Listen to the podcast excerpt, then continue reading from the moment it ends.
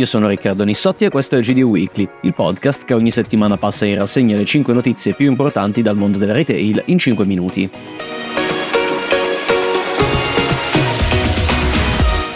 Cambio di rotta per Apulia Distribuzione che dopo 4 anni ha posto fine alla partnership commerciale con Carrefour Italia ed a inizio 2024 entra a far parte del gruppo VG.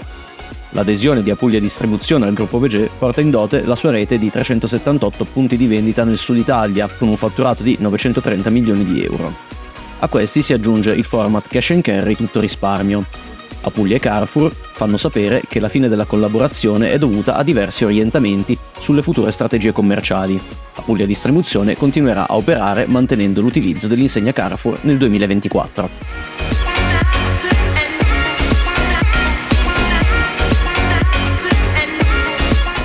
Nessun rincaro sugli assorbenti a marchio proprio di Coop, nonostante l'aumento dell'IVA dal 5 al 10% previsto in legge di bilancio.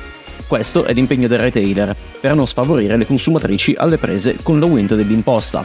La posizione presa dal retailer dopo gli appelli a Parlamento ed esecutivo di ottobre, quando si paventava una simile possibilità. Oltre a Coop, anche Onde Rosa, un collettivo di giovani donne, sulla cosiddetta tampon tax nella legge di bilancio 2024, annuncia la mobilitazione, con una nuova raccolta di firme, dopo quella che, avvenuta anche nei punti di vendita di Coop, aveva già raccolto oltre 700.000 adesioni.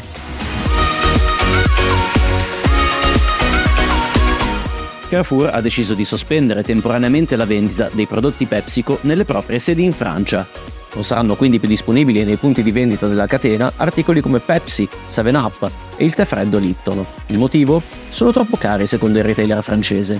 Carrefour Francia aveva già lanciato l'iniziativa Shrinkflation, di cui vi abbiamo parlato nel numero 17 di GDO Week a pagina 20, con l'obiettivo di essere trasparenti verso i clienti.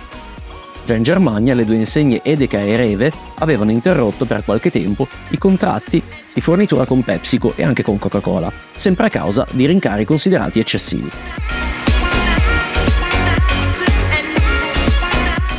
Le vendite di Tesco, operatore leader di mercato in Gran Bretagna, registrano un più 7,5 nelle 12 settimane che precedono il Natale in UK rispetto allo stesso periodo del 2022. Per i retailer, quota di mercato in leggera crescita al 27,6%, più 0,1%. Per Sainsbury's, il secondo in classifica, le vendite in crescita del 9,3% nello stesso periodo, Sale la sua quota di mercato al 15,8%, massimo dal dicembre 2020, e in crescita dello 0,3% rispetto al 2022. Ma a fare ancora meglio alle loro spalle i discount tedeschi. Lidl più 13,8% nelle vendite e Aldi più 9,9%, anche se la loro quota di mercato combinata al 17% resta lontana da quella dei leader britannici. Non brillano i risultati di Asda, Morrisons, Waitrose e Iceland, Rimane stabile la quota dell'e-commerce all'11,6%. Questi sono i dati diffusi da Kantar, società di consulenza e data management. Per le famiglie britanniche è stata la spesa di Natale più cara di sempre, con una media di 477 sterline per famiglia.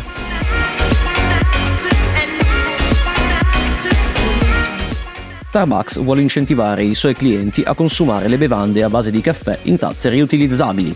L'iniziativa parte dai locali statunitensi e canadesi il consumatore riceve uno sconto di 10 cents di dollari per ogni bevanda ordinata, sia nel punto di vendita sia in modalità asporto in auto, drive-thru. In ogni caffetteria i clienti comunicheranno al barista al momento dell'ordine se si porteranno una tazza personale. Quelli che si vogliono sedere all'interno del locale potranno anche richiedere una tazza riutilizzabile in ceramica o vetro. Leggiamo un paio di notizie anche dai nostri altri periodici. Su Markup parliamo delle previsioni di Coop su preoccupazioni di manager e consumatori italiani per il 2024. Su Freshpoint abbiamo scritto del ritorno di Veganuary. A gennaio torna l'iniziativa internazionale promossa in Italia dall'organizzazione Essere Animali per accompagnare i consumatori a provare un'alimentazione vegetale.